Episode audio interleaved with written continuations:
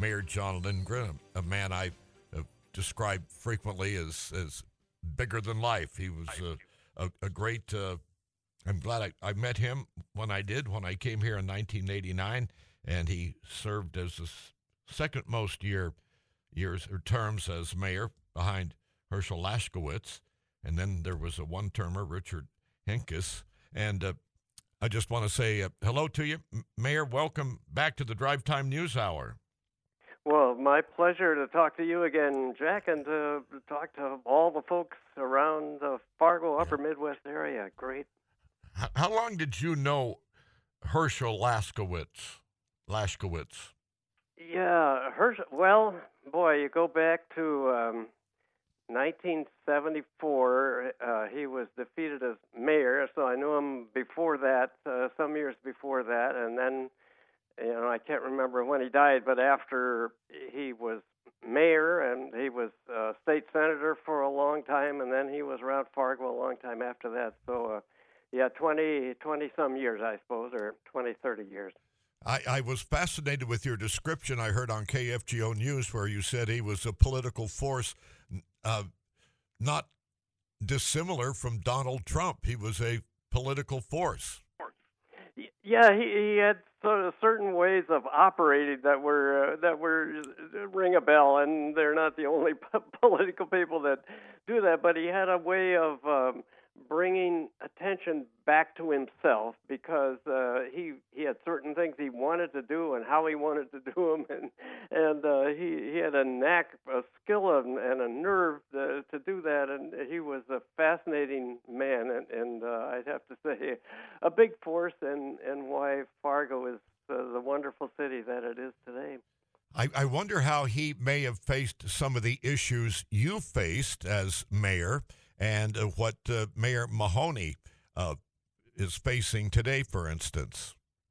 Well, it's, it's hard, you know, the times are so different. So when he was mayor, there was a lot of tension between labor unions and uh, and I guess what you call business owners or, or management. And so that was a big thing. And then there were veterans issues that he was involved in and, and those kind of things. And and uh, so uh, he he was a, a force uh, there. Uh, for example, I think there was a long uh, I don't remember that happened when when I was involved there, but there was a long uh, question about liquor liquor licenses, who could have them, and when they had a tinge of labor or sort of populist constituency to them, then there would be forces in town trying to stop that, and then he was always championing the, those the kind of uh, little guy, you might say, and and so.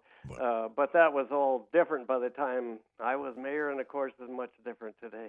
And and actually, I think the high rise, uh, for which is in his uh, name in his name, actually was a pretty progressive idea for back in 1970 or so, wasn't it? Uh, providing housing for people who needed it.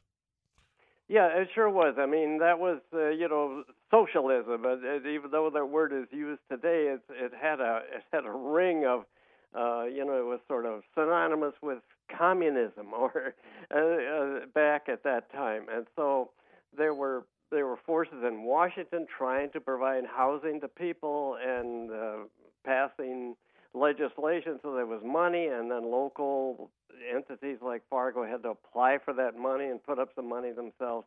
And so there was opposition here in Fargo, opposition across the country, and and then also the the building uh, the for what what the proper word is up on North Broadway, the disabled um, citizen building. That was a, another building, uh, and like politics and uh, and opposition and so on. So uh, but Herschel was way out in front on those, and they they got built and uh, good for good for Herschel, good for the city, and and uh, and they lived and served a long time. The the Lashkowitz High Rise, and its time is up, but it was uh, a big service to people in the city during its lifetime. You know, in my mind, and I, and I just want to remind people who may not be aware that uh, Mayor Jon Lindgren, uh, in my mind, uh, among your legacies is Pride Week. You you proclaimed was it gay and what was what was the week awareness week called back when you instituted that? Gay and Lesbian Awareness Week was the term that I that I often used um, uh, to differentiate it a little bit from what what was being used in larger cities. But but yeah, and so that was uh, uh, hugely. And then interestingly, Herschel uh, was around then, and he did not like what I was doing there. You know, I don't know, Jon. That's just uh, a little far out there, you know. and uh, yeah, a little different uh, times and, uh, and so on, but. But yeah, so I did that ten years, and and the first well, several years were terribly controversial. But um, yeah. I think now it's done routinely. Jon, you were woke before woke was cool. yeah, And uh, I I appreciate your time with us. I hope we could do it again. Well, I would enjoy it uh, whenever, and uh, I'm glad that you're back on the air. And Fargo is better for you being there, and and um, that's wonderful to talk to you. See you later, Your Honor. 23 minutes after five. This is the drive time news hour on 790 on 7.